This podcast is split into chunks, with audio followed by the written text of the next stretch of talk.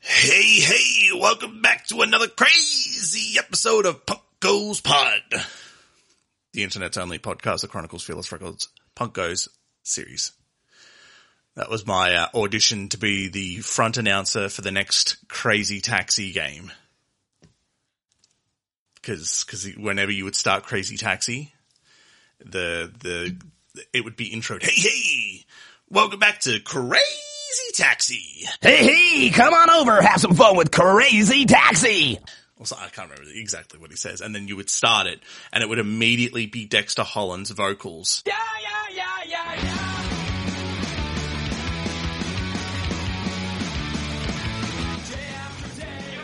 starting the song All I Want.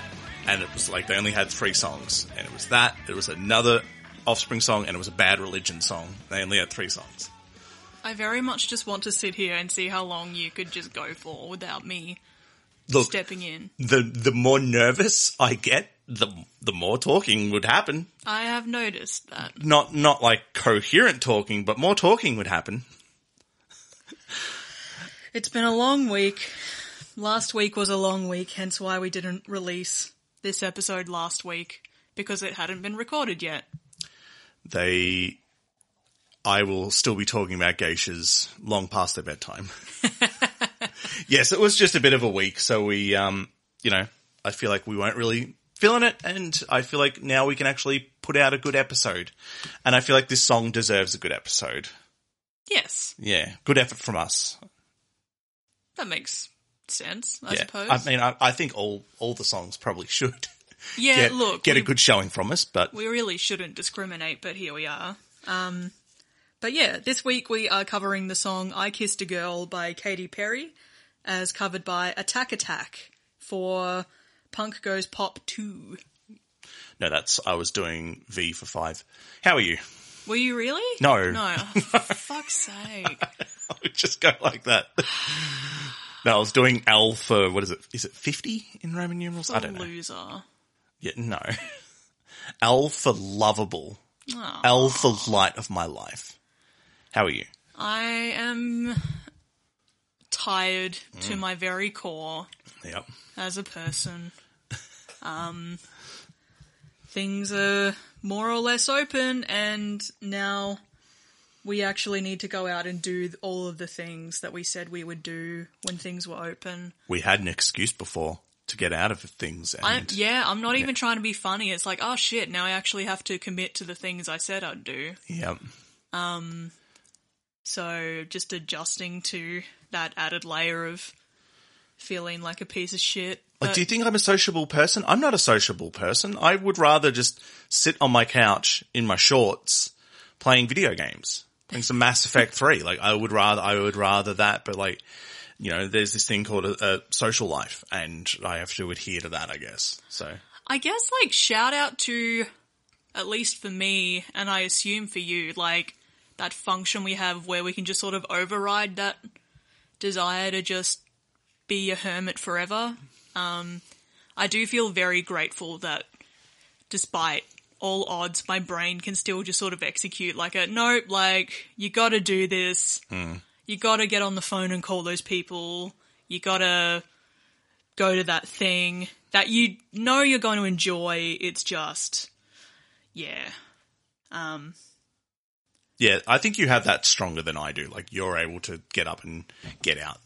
Um, sorry, we got a new set of uh, filing cabinets, and I'm going to be banging my knee on it accidentally all episode. I apologize for that.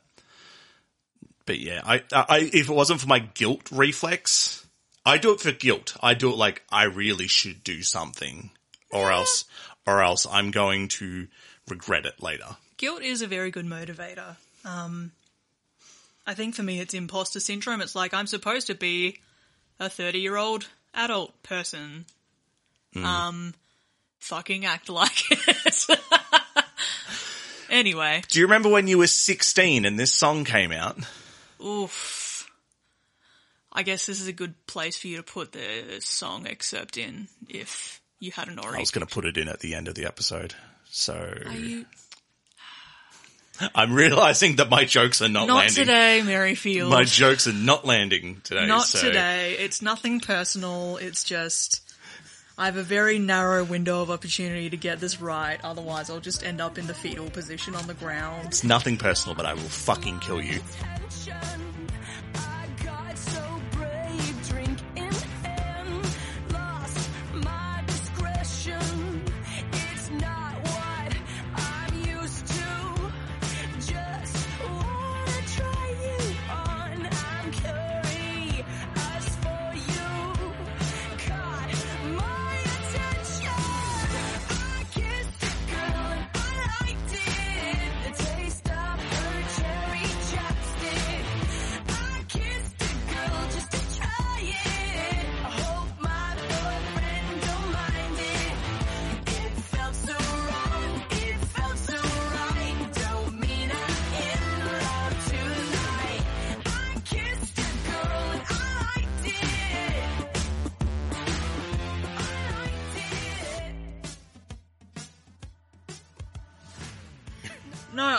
Fucking kill myself. Oh, no. So, No, I'd rather you kill me than yourself.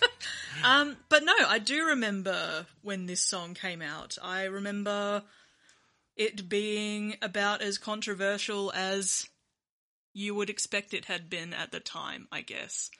So we'll get more into the details about the song, but Yes. um, we'll, we'll talk about the woman herself. Um, we this is our second Katy Perry song. Mm-hmm. Um, last time it was last Friday night Yes, Yes. TGIF. uh, with special guest uh, and friend of the pod Richard S. He joined the episode. yes.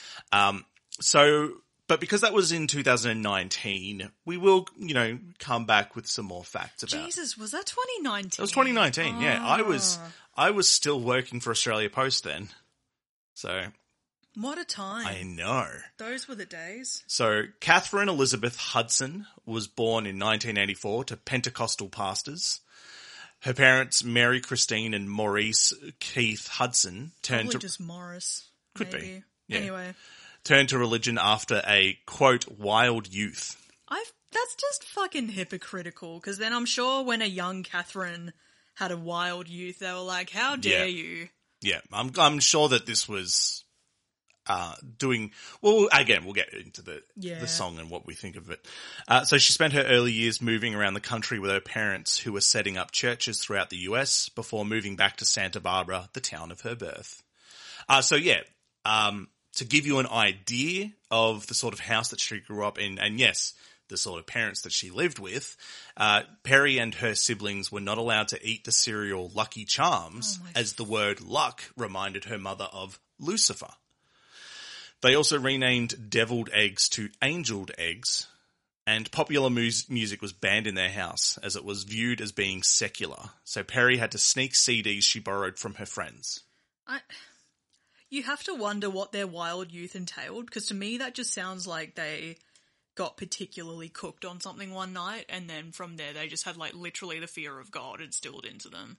But like, I'm not even trying to be an edge lord, but like, who makes that mental leap from like lucky, luck, Lucifer? Oh no! Like, but like, it takes a certain level of, uh, yeah, not religious zealot, but like, it takes a certain level of overly religious and carefully religious person Yeah. to go, well, actually, no, that's the sort of like, that's the sort of Christian that would not drink coffee because coffee is hot and hot is the temperature in hell.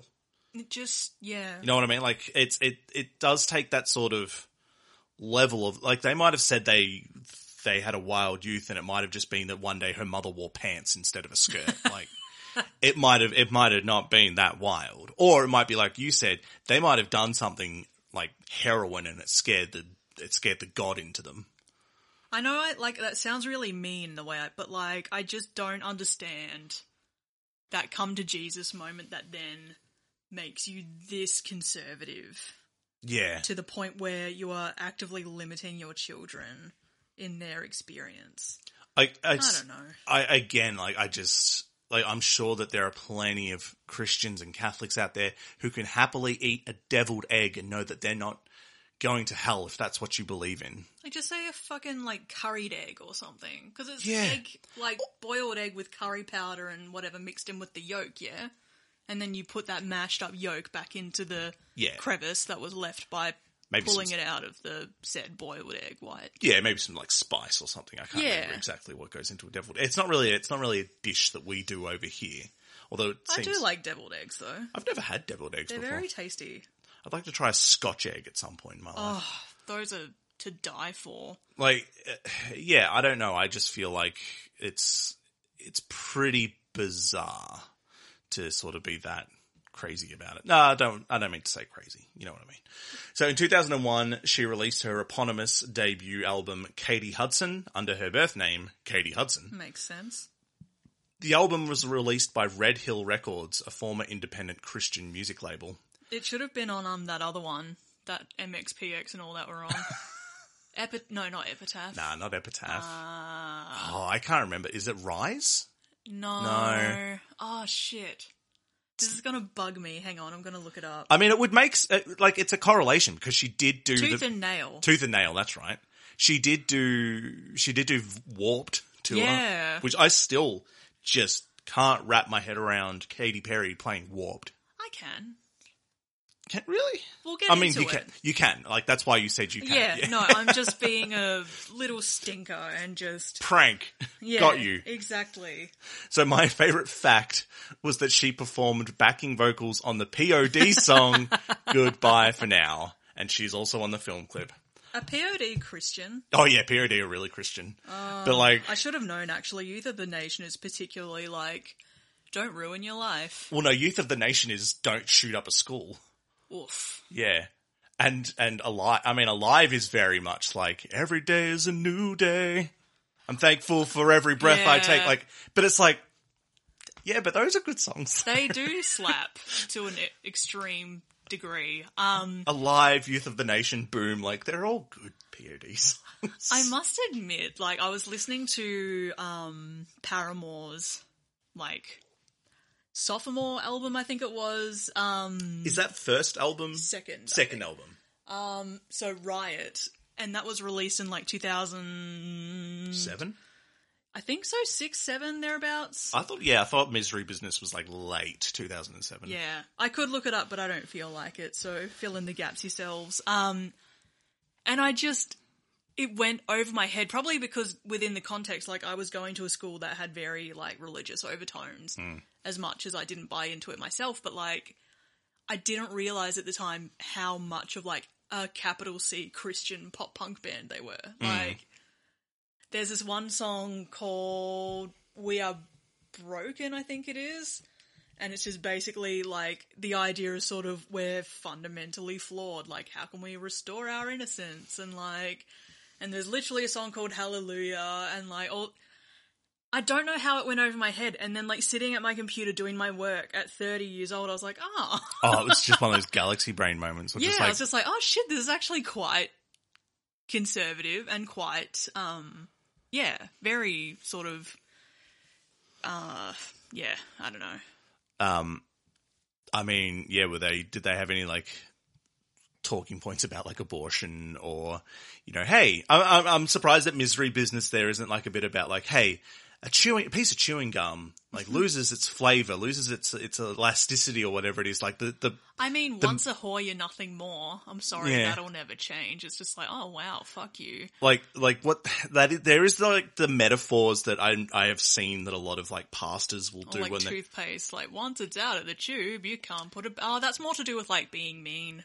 Maybe um like sticky tape they'll like That's right. they'll like and then they'll go oh look uh, like it's starting to starting to you know lose its its stickiness yeah because that's what the inside of a vagina is supposed to be like but all right yeah, I'm, I'm, it's I've dried right up. and I think the thing that that, so, that really pisses me off about it is that it's always about the girl's Oh, yeah, virginity and it's not about the absolutely. boy's virginity Yeah, because there's this idea that never mind Yeah. never mind I'm sorry gonna this is exactly the kind of dynamic that had one of my classmates very concernedly talking to my sister about like, oh, he's just really worried about Josh and the fact that he's dating your sister and Hmm. she's probably a really bad influence on him, so maybe just consider that.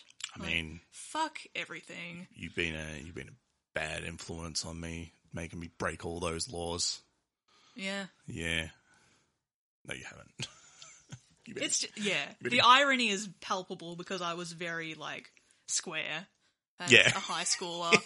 I literally had, like, no social life beyond, like, the two friends I hung out with. And yet, fucking, this guy was like, hmm, Uh, well, don't know about that one. She's leading him astray. don't know about that one. She's not Catholic. Yeah, exactly. It is all her fault. Yeah. Anyway, we're not bitter about that. I yeah, I'm still very bitter. It's just those things the older you get and you're like, that was actually really fucked Yeah. up. I'm really mad about this Yeah. still, but that's fine. Would you like to talk about the song? Sure. So, I Kissed a Girl was the debut single for Katy's second studio album, One of the Boys, and was co-written by Perry, Max Martin, Yay, Dr. Luke, Boo, and Cathy Dennis, who co-wrote uh, Can't Get You Out of My Head by Kylie Minogue and Toxic by Britney Spears. Sorry, I didn't capitalize toxic. How dare you?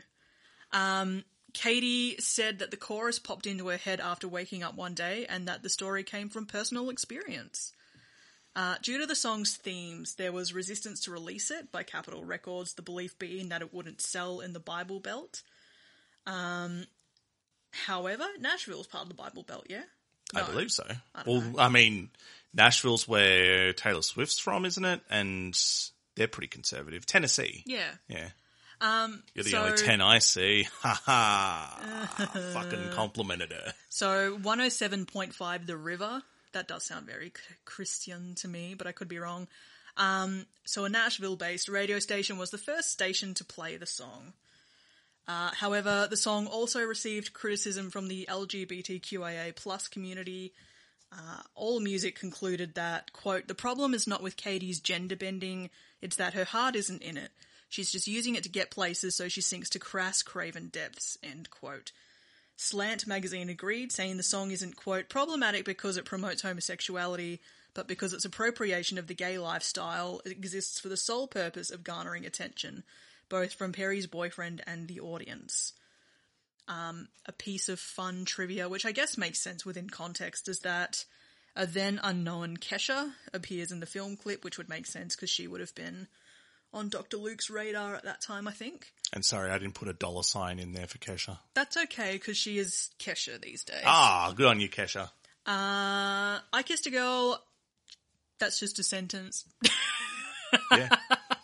No. Um, so I kissed a girl So charted at at number one in Australia, Canada, Ireland, Scotland, Sweden, the United Kingdom, and the United States Billboard Hot 100 to name just a few. Is it obvious that I'm starting to like tire of finding the billboard charts or like the, the charts? We really don't have to. I just find it interesting finding out just at a glance. It's always when it's like somewhere weird, like oh not weird, I shouldn't say that, but like somewhere somewhere that you're like, oh, it's number one in um, Botswana. Like Yeah. yeah. Yeah, it was like in the early days of this pod, we'd be like, "Hey, someone in Brazil is listening." Yeah. Yeah. No, I like those little moments. Uh, what do you like about this song? Um, I mean, as a 30 year old, I like it just fine, but it's not like, wow, this song is amazing. She definitely do- would um, come more into her own as a performer and a recording artist later on. Absolutely. But like, when it first came out, again, because I went to a school where we were expected to be quite conservative in our views and we were getting taught within a religious sort of context, all that kind of thing. This was that very sort of, for the time, like, easy sort of way to get a rise out of an adult. Hmm. So, like, we played this song at our year 12 formal, by which I mean to, like, us, two classes, so, like, the year 12s, of which there were seven of us, I think, and the year 11s, I think, of which there were maybe 10 to 15, I don't know, hmm. Plus friends of ours. It's just like one of my regular like classes. Yeah, like In a public school. by formal, I mean those people. So maybe like thirty people. Yeah. In a church hall with Yeah. streamers and a fucking CD player sitting on top of the stage. Nice. It was Couldn't even get a DJ, huh? we we had to like lobby for our own formal basically, and then they're like, "Sure, you can have one, so go organize it." And it's just like, well, shit. We have no budget, we have no means, so like, of course, we were going to use the local church hall of the church that we went to for mass whenever we had to go to mass. Mm. Yada yada yada. So like. I do remember though the thrill of this song coming on and like our religious education teacher sort of being like, "Ooh," like, and just thinking it was the funniest thing ever. Yeah. But even then, and within like no time at all, and then as, like I said, a 30 year old, like, it's just such an easy target. Like, it hmm. very much. It was a product of a time where, like, Katy and her career, she did cater to the warped sort of like scene kids, emo kids, Yeah. pop punk kids. And there was that element of like queer baiting Yeah. within the community because kids were gender bending, they were playing with boundaries and stuff. And unfortunately, it just did sort of get tied up in that idea of like, oh yeah, I'm going to mess around with this girl to get a dude's attention or to. Hmm. Like, this song isn't coming from an honest place of No. I am cur like she mentions that she's curious, but like it's more of just a surface level like, ooh. Like this doesn't carry the sort of inner workings that like I suspect would come with a traditional like discovery of your sexuality. Yeah. I'm not familiar with it because I'm straight. So like Yeah. I've always just been like, yep, okay, cool. But like I imagine this song would have been quite alienating for someone who was legitimately queer Yeah. and coming to terms with it. And then there's just like this hot white girl kissing or like grinding up on other hot white girls or like and it's kind of it's kind of I don't feel like in the film clip it's titillating, but like if this had have even been like two years later when she had like whipped cream coming out of her tits, like it would have been it would have been purely just to get a rise out of men. Um, I lyrically, yeah, there's a lot that's wrong with it. Um, like to me, it feels like this is her publicly emancipating herself from perhaps the Christian religion Yeah. and from her from her parents. Like, Like- I, I don't I think she's still like she's still close with him, I think. yeah, but like this is sort of like hey, I'm uh I'm not overly conservative. I might have differing views from you. We're different generations. And like this lyrically feels like I know she said that she came up with it, but it feels like a man wrote the lyrics. Cause it's, cause it's all about like, how good are girls? Which like yes, correct, but like just the whole package of it is very much catering to the male gaze. Yeah. Like Well, while we were thinking about that, like I just like to sort of echo your point, like it's not about discovery. It's not about um it's not about coming out. It's it is. It's about using another female to basically get someone else's attention. And like it is that that line of like it's not what good girls do. Like yeah. like it's like, hey, I'm grown up. This was this is Miley Cyrus's twerking on stage moment. Like Yeah. I'm not that kid anymore, but it's like This was like the girl equivalent of like the gay panic in like Yeah. all the tween movies of like the 2000s. and it's like lyrically like it's it's pretty immature. It's it's looking at girls like like i'm surprised there's no like hello kitty references or like it's like the idea of like girls with their cherry chapstick. Like she was she was what in her 20s by then? Like who's who's putting on cherry chapstick except for club rats? Like um i i don't know. Like it feels like it feels like a song that blink would write. Yeah. Uh, but like it would be kissing a boy, but it would be like for stupid reasons. It Which wouldn't, we'll come to that at the end of Yeah. this episode. But yeah, yeah. but like it wouldn't be because Mark or Tom might have something to sort of uncover about themselves. It would just be, haha, that's funny. Yeah, like how funny is it, the concept of me kissing another girl? Or how hot is it Yeah, without considering any sort of emotional element to it, I guess. yeah, And like as a mission statement, as her first single, as Katy Perry, Mm. yes, it's a strong one. But like when you combine this lead single with the other lead single from that album, which was You're So Gay, Yeah. like it just paints this very mean sort of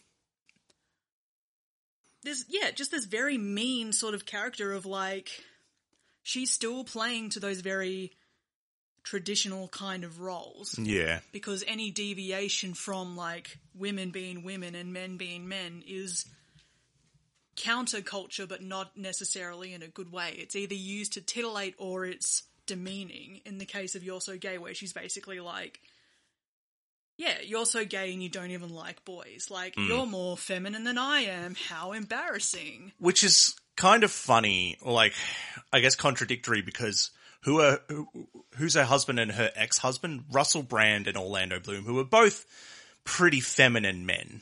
Like hmm. I, I don't know, I, I'm not going to I'm not going to talk about Orlando Bloom's character, but like he just comes across as a very sort of well kept and well looked after and maybe a little bit, you know, soft featured hmm. male. Like I'm not saying anything other than he looks after himself and could in another time at another time had he been around a bit more at the time of David Beckham would have been classified as metrosexual. Yeah. And and same with Russell Brand. Yeah. Yeah. But it's just like it's interesting because this was her target audience that she was playing to in terms of yeah, dudes were wearing skinny jeans, dudes were being a bit more effeminate, girls were being a bit more masked just in terms of like the hair and Yeah, The boys were dress and all wearing that. makeup and that sort of thing. Yeah. yeah. and yet there was still this real like bad faith element to what she was doing i guess and then i yeah i guess like i could be wrong but i feel like she sort of i'm like for her sake it's good that it happened back then Yeah. like obviously that's not the kind of thing that she would have done in any other era of her hmm. life because she became more worldly and became more PC, I suppose, or And she's also like maybe not to the degree of Lady Gaga, but she's kind of a gay icon, isn't that's she? yeah, I Yeah. guess that's what I'm getting at is like it's curious and I'm also kind of pleased that it didn't end up in her being completely done away with. Yeah. Not in terms of railing like, oh, we're just too correct, but like I would not have no, what's the word? I would have understood if people had been like, you know what, fuck off. Hmm. And so, like, I'm glad she did get embraced because I know that ultimately her intentions were good. It's just as she was still moving away from that very conservative, like, sheltered upbringing. Yeah. Yeah, I guess, like, she was unfortunate in that, like, that sort of shift that a lot of people from, like, be it small towns or, like, religious communities or just that, like, anything where you're sort of yeah, sheltered from like the greater world at large. Like she sort of was going through that period of like yeah, just reasoning through it and having some extremely shit takes. Hmm. And it's just unfortunate that that got like that was her um I guess debut as Katy Perry. Yeah. Yeah, and it, it's it, yeah, it is a bit of a strange one. Um, uh, yeah, I don't know. I, I it's just so like I, I I haven't heard the insult of that's gay in years, but like Yeah.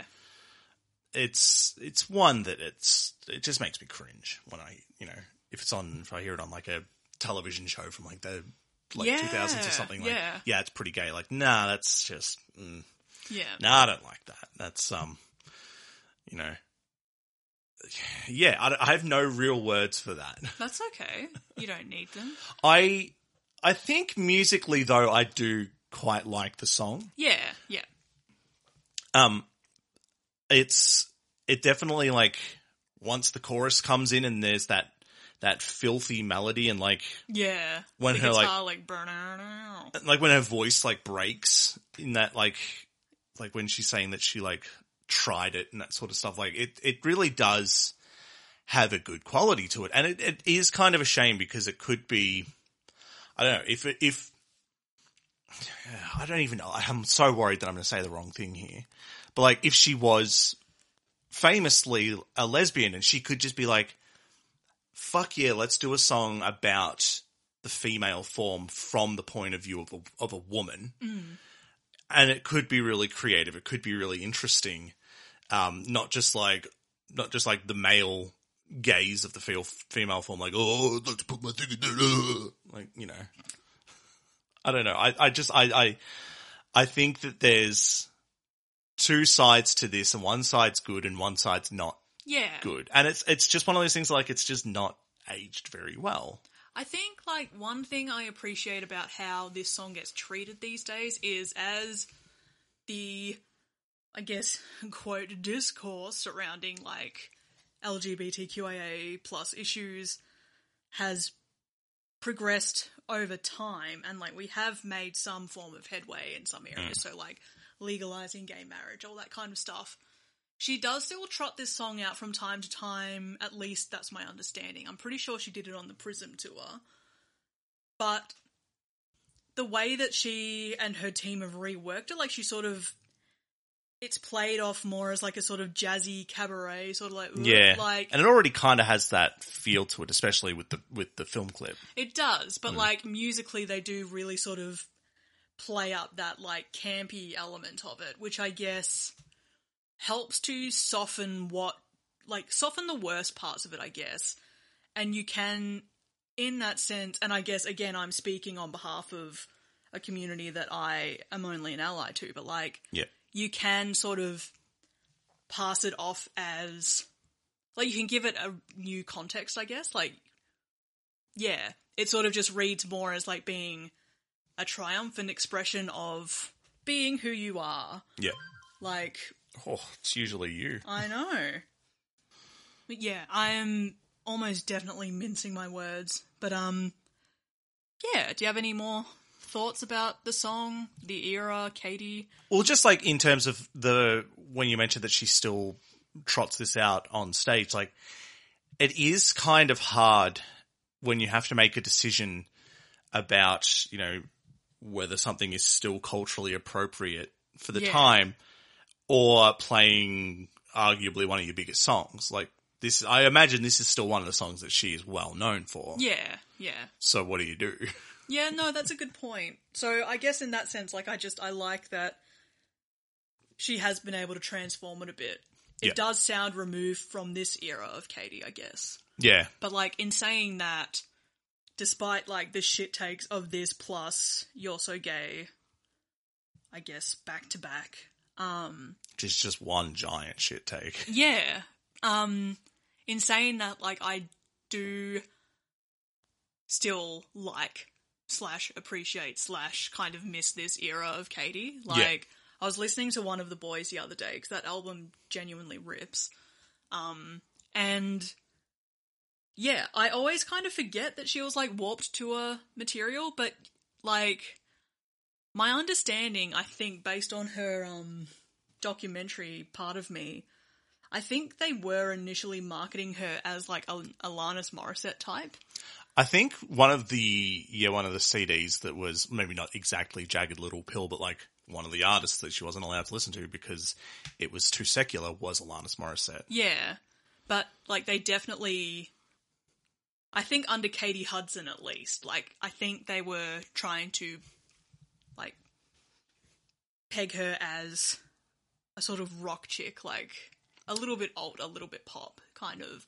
But Christian, Well, yeah. like Christian music. But then under Katy Perry, like she's not. Yeah. And so, yeah, like that album is just a very fun album still. And I always forget that, like, that era was all about being like slightly pin-uppy. Like, I always Yeah. forget like the imagery of like cherries and like sailor Yeah. stripes and uh, victory rolls and like wearing blush and red lipstick and winged eyeliner and yeah. Yeah, that was really that really like like I don't know why I think back to that time and I think of Dita Von Teese. Yeah, absolutely. Uh, Kat Von D was not so much pin up, but like kind of Just the sort of rockabilly kind of thing. Yeah. Yeah.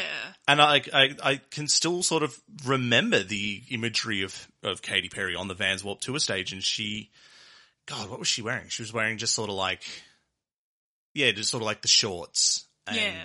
the sort of top that might be like a swimsuit as well. I don't know what it is. Like what whatever it is that doesn't have a strap. Like a halter neck kind of, or like just a tube top. Not a, yeah, I, I can't really remember. I just remember she had Vans as well. I'm pretty sure she wore Vans. Well, it makes sense. They're on the Vans. Tour. They're on the Vans Tour. Warp Tour. I feel like it, I feel like that's At the very least, you want to get free shoes out of it. I feel like that's a requirement. You have to perform at the Vans Warp Tour while wearing Vans. Yeah, they would absolutely issue you a fresh pair. We should get on the Vans Warp Tour Sure. at some point because I would love to get some free Vans. This is a very doable goal. Let's do this. Hey, my one and only big day out. I saw Henry Rollins doing a spoken word show, so you know it can happen.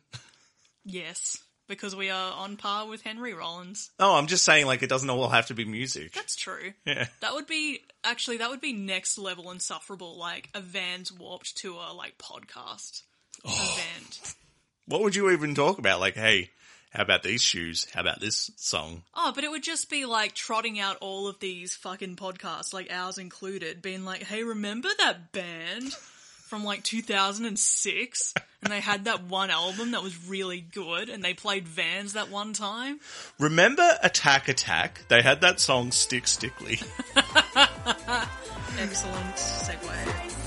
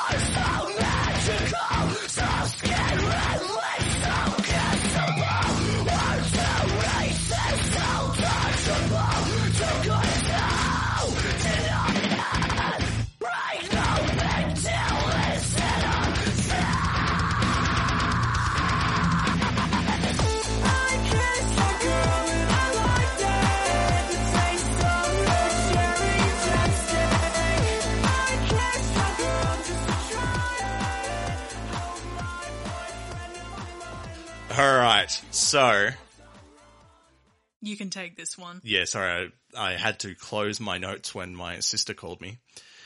So Attack Attack, formerly going by the name of Ambience or Ambiance. Uh, Attack Attack formed in 2007 from Westerville, Ohio. Uh, while the band didn't meet in high school per se, they did meet via playing in different high school bands. So they did meet in high school. Well, they met during high school. Yes. Yeah. I don't know if they were, I don't think they were in classes together. I think they were in different high schools. No, yes, like I get that, but they were all in high school and they met during that period of their formative years. Yet none of these bands didn't not meet in high school. They all met in high school. Please The keep band moving. Thank you. split in 2013 but got back together in 2020. Sick. Uh, in 2008, Attack Attack released the video for their song Stick Stickly. the video became a meme, birthing the distinction of crabcore due to the wide leg stance of the guitarist.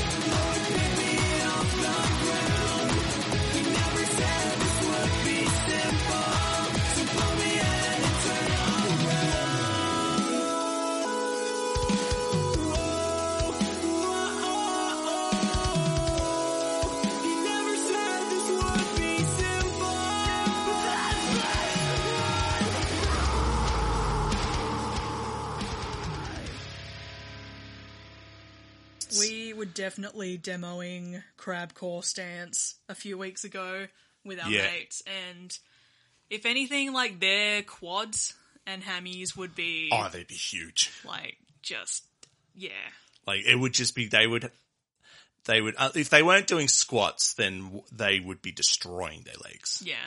Um So I'm going to integrate this into my workouts now that I'm back at the gym. fuck yeah, like dude like, like 30 seconds of crab core. I should make a, a metalcore exercise video. There was during lockdown this woman, I forget what Oh, what did she call it? Like like fucking uh, pit dancing would be an exercise. I think it was called Mosh Fit. yeah. And yeah, it was this girl, I think she's based in Melbourne or like Adelaide or something. And she did like streams of this era of music or like just all your sort of emo, pop punk, whatever. Yeah. And I think she is like a personal trainer. And Yeah. So yeah, they were just doing like reps of like hit kind of circuits and stuff. that's I mean that's the yeah. There's a market there. there's a market there. I look at the very least it would be funny. Well, it's just like washed up emo kids, washed up punk kids, like, and we've all realized that we need to look after our bodies. Yeah. So yeah, fucking get amongst it. I'm at the forefront of that. I want someone else to look after my body and me not have to worry about it or do anything but still be healthy. Sure. So, um, yeah, I we watched Stick Stickly again just before, and it's just remarkable how much all of the members just look like the same person Yeah. because like, they're they're all wearing like the black. Uh, I think like three out of the six members have like the short V necks, Yeah. black shirts, V necks, blue jeans, and fringes. yeah. Control C, Control V. it's pretty great. It's just very emblematic of the time.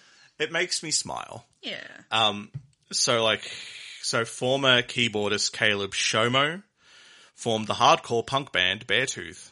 So they're they're a they're a big name as well. Um, they've earned the distinction of being like a Christian screamo band as well. Are they Christian? Yeah. Oh, fuck off. Uh, what do you think of Attack Attack's cover of "I Kissed a Girl"? I do not like it. Ah, shocker! I know. And not for the reasons you'd expect because they do keep the breakdowns to a minimum, but it's just like death by auto tune. I see. I, I kind of don't. Like, I don't mind that though. I like if, and especially considering this is basically the same time. So like, if you if you take into account what Stick Stickly's like, they they don't do that for this. They do a they do a club version of the song. Yeah. Um, it is a bit, and I guess like the original as well is not full of energy. Um, I couldn't really. Like it's sort of a I don't know how to put it, but sort of low key, but there is that beat to it. Like Yeah. it's still very like dun, dun, dun. Yeah, but I think it's more more supposed to be enticing more. It was more like swaggery, I than guess. exhilarating. yeah, Yeah. true. Um, so it's it's kind of hard to sort of go with that um, and make something more from that. Uh, I do appreciate that they've kept it. Uh, they've kept the pronouns and everything as well. It's, Yeah. it's kind of cool. Um, so basically, what is what is essentially, I guess, from Katy Perry's perspective, a bisexual song is still a bisexual song from Attack Attack's Yeah, viewpoint. With you know, he still has a boyfriend, but he's kissing a girl. yeah. Um, I I really think it's fucking funny and kind of cool. The breakdown is when he's saying "us girls are so magical." I do appreciate that. Yeah, I get that. Um, like it, it is lacking a certain energy though. I like, think yeah, that the thing that jumped out most to me was just how flat the production Yeah. value is. and I mean that's kind of auto tune. Auto tune makes it so you sound good, but it. I feel like it never made it sound like you were amazing. But it's just more like it lacks a sort of depth. Like it Yeah. lacks like a sort of full bodied vibe to it. Like when I listen to it, I don't get energized because it all just sounds a bit sort of tinny. Yeah. Um. Yeah. I don't know. I I also think it's kind of I don't know interesting at least to talk about that there's this band of Christian metal metalcorers and they're again doing they picked this song um they've kept it the way it is but also saying that they've got a boyfriend like Yeah. That's I don't true. know I think I I think that that's something interesting to to look at and to discuss yeah. yeah.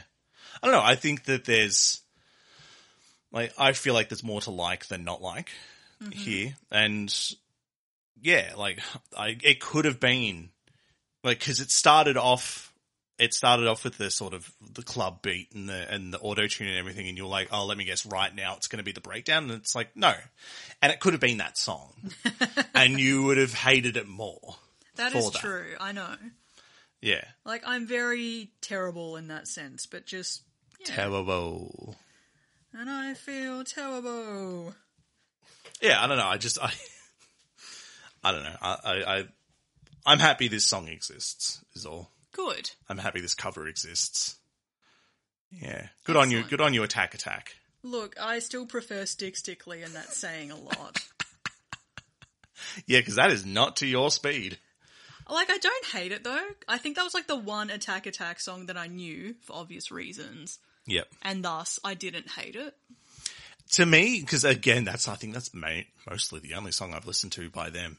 But like, I mean, it would have made them more famous than who I'm about to talk about. It, but it kind of does make me think of Scary Kids, Scaring Kids, who we will talk about eventually. But Yeah. Um, yeah, it just sort of makes me think of that. But I kind of wish I was listening to Scary Kids, Scaring Kids. True. Yeah.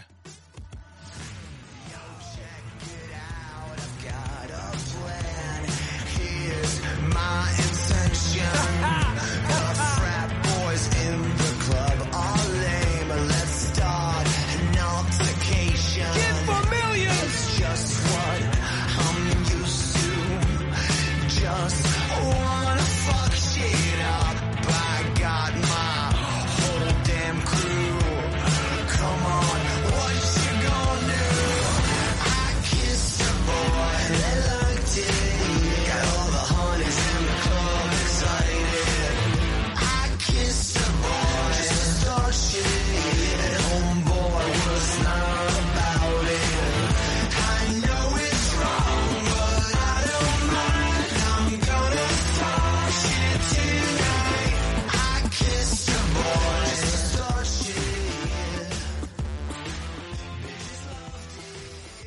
This we have two other covers that we want to talk about today.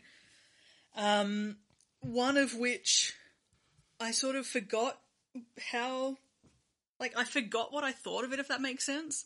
So Cobra Starship, and again in 2008, so everyone was like right on the money with like getting these parody covers and like Yeah. getting these extra covers out.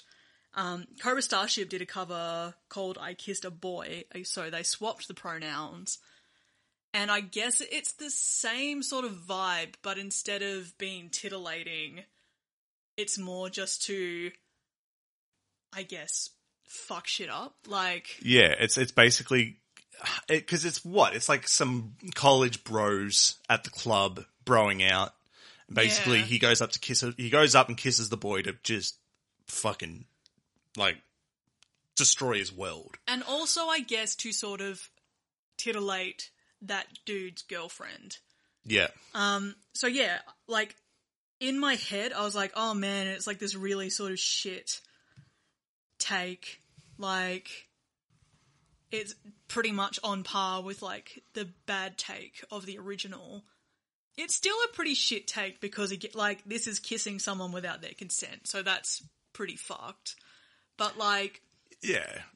it, I, I I would just say like, even how many times have like men taken it as a romantic gesture to just pull a woman into them and like lay their lips onto them without consent? Like, I think it's Yeah. I think it's just kind of I don't know. I think, it doesn't make like that's shit too. Yeah. is what I'm saying. yeah, Like, yeah, that to me is sort of the shit part of it of like, so I'm really not explaining myself well, but yeah, I was like, oh, this sucks.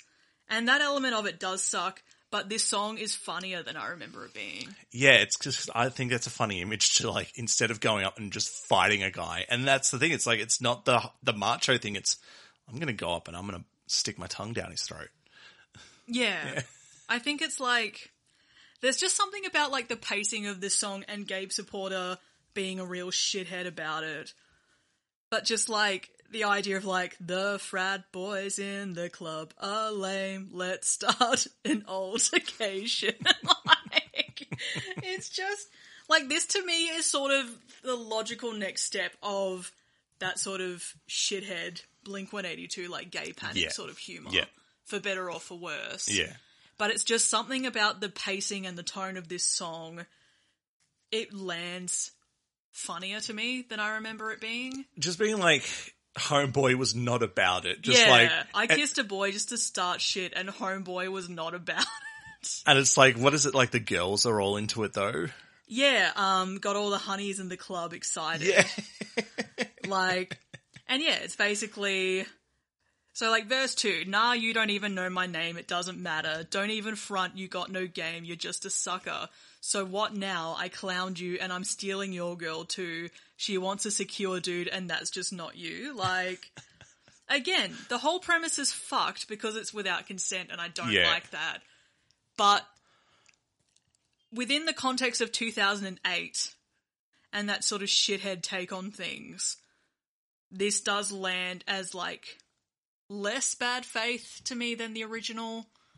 Yeah. It's still a pretty poor take, but it's just Gabe Saporta like this is that stupid side of Cobra Starship that always got a laugh, I guess. I think it's it's not so much about it's not so much about well I'm going to use this to get through my own uh, like cruxes developed from Christianity. It's not going to be used to I'm not using a whole um a whole other people's sexuality to turn on males, straight males Yeah.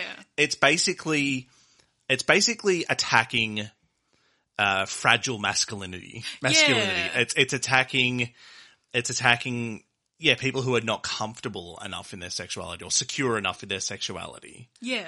Like it's attacking that. I feel more than more than anything else. Like I don't feel like it's I don't feel like it's um I don't feel like it's terribly nasty towards like the LGBTQIA plus community. I feel like it's just more like straight dudes, like fucking get over yourselves. Yeah. Like the the the thing of like like oh, I remember seeing a meme and it was like it was like a really hideous looking man being like, "Oh, I don't care if he's gay. I just don't want him to like hit on me." Like yeah. It's that thing of like, "Oh, I don't care if you're gay. Just don't hit on me. Like don't kiss in front of each other." Well, this, this that and the other thing like Yeah. it's that's what it feels like it's going after. Yeah. So, like, for me, I like this song, but with the caveat that the lack of consent is not on. Yeah. Because he's basically, like, he literally is just like, I'll grab some chump that I don't know and plant one right on him. Yeah. Like, if he'd said, like, I'll grab one of my bros and plant one, Yeah. That to me reads as, like, less shit. Yeah. But, in, yeah. Like it's a game that they play or something. Yeah, well, Yeah. it's just literally that sort of gay chicken. And again, within that scene of music, like, this is the same dude who, like, Pete Wentz has, what was it, like, Gaby Baby or something tattooed on him. Uh, yeah, yeah. Pete Wentz Yeah. has. Like, and again, that was sort of geared towards their mostly female fan base. They'd sort of drum up this titillation among girls, myself included, by, yeah, like just playing gay chicken with one another, but because they're dudes that are okay with doing that, hmm. that's not harmful, whereas this is, I guess. Hmm. I don't know. Oh, look, I don't think that there were any males who were inspired to just No, assault no. assault other males in the club. But it's just, it's very, like, my final thoughts on this one is just, it's very symbolic of the time in which it was released, because it's a direct parody. Mm-hmm. It's not a particularly clever parody. Mm-hmm. It still gets a laugh, I guess, just for being a parody alone. Mm-hmm. The reactionary element to it, like in terms of the original, it was released on the Citizens for Our Betterment mixtape released by Fall Out Boy when Obama had just been hi- um not hired, elected for his second term. I remember, I remember his job interview well. Yeah, I know. He nailed it. Um and yeah, just playing on like these very key parts of the boundaries that people within this music genre would pushing, Yeah. be it for fun or to piss people off, I guess. Yeah, The end. That is my book report. I, I give you an A plus. Thank you. I'll hire you to be president of this, of this apartment. Excellent. I don't know. I think it's um, yeah. I, I it's it's like watching it's like watching American Pie. Like there are problems with the, that movie, but there's also a lot that's still funny about it. yeah. like that we still can watch and go, yeah, it's pretty funny though.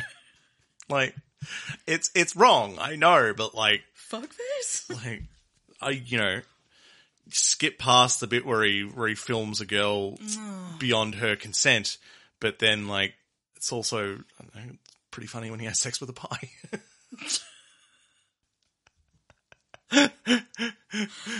Oh, do you know what what didn't come out 12 years ago? Buff Correll's cover of this oh. because that was only last year.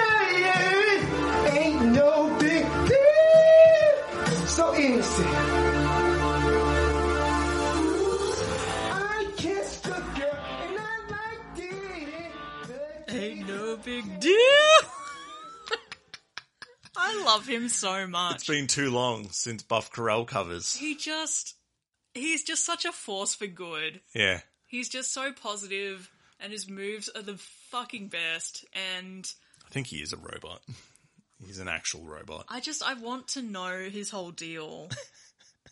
Cuz he's just endlessly fascinating to me. And that is all I have to say about this cover. I just wanted to mention Buff Correll again. Yeah, look, I had I had a couple other covers lined up for this, and I was like, ah, I don't really want to talk about those. And it was like looking through, and was like, Buff Correll does one. We haven't talked about Buff I know.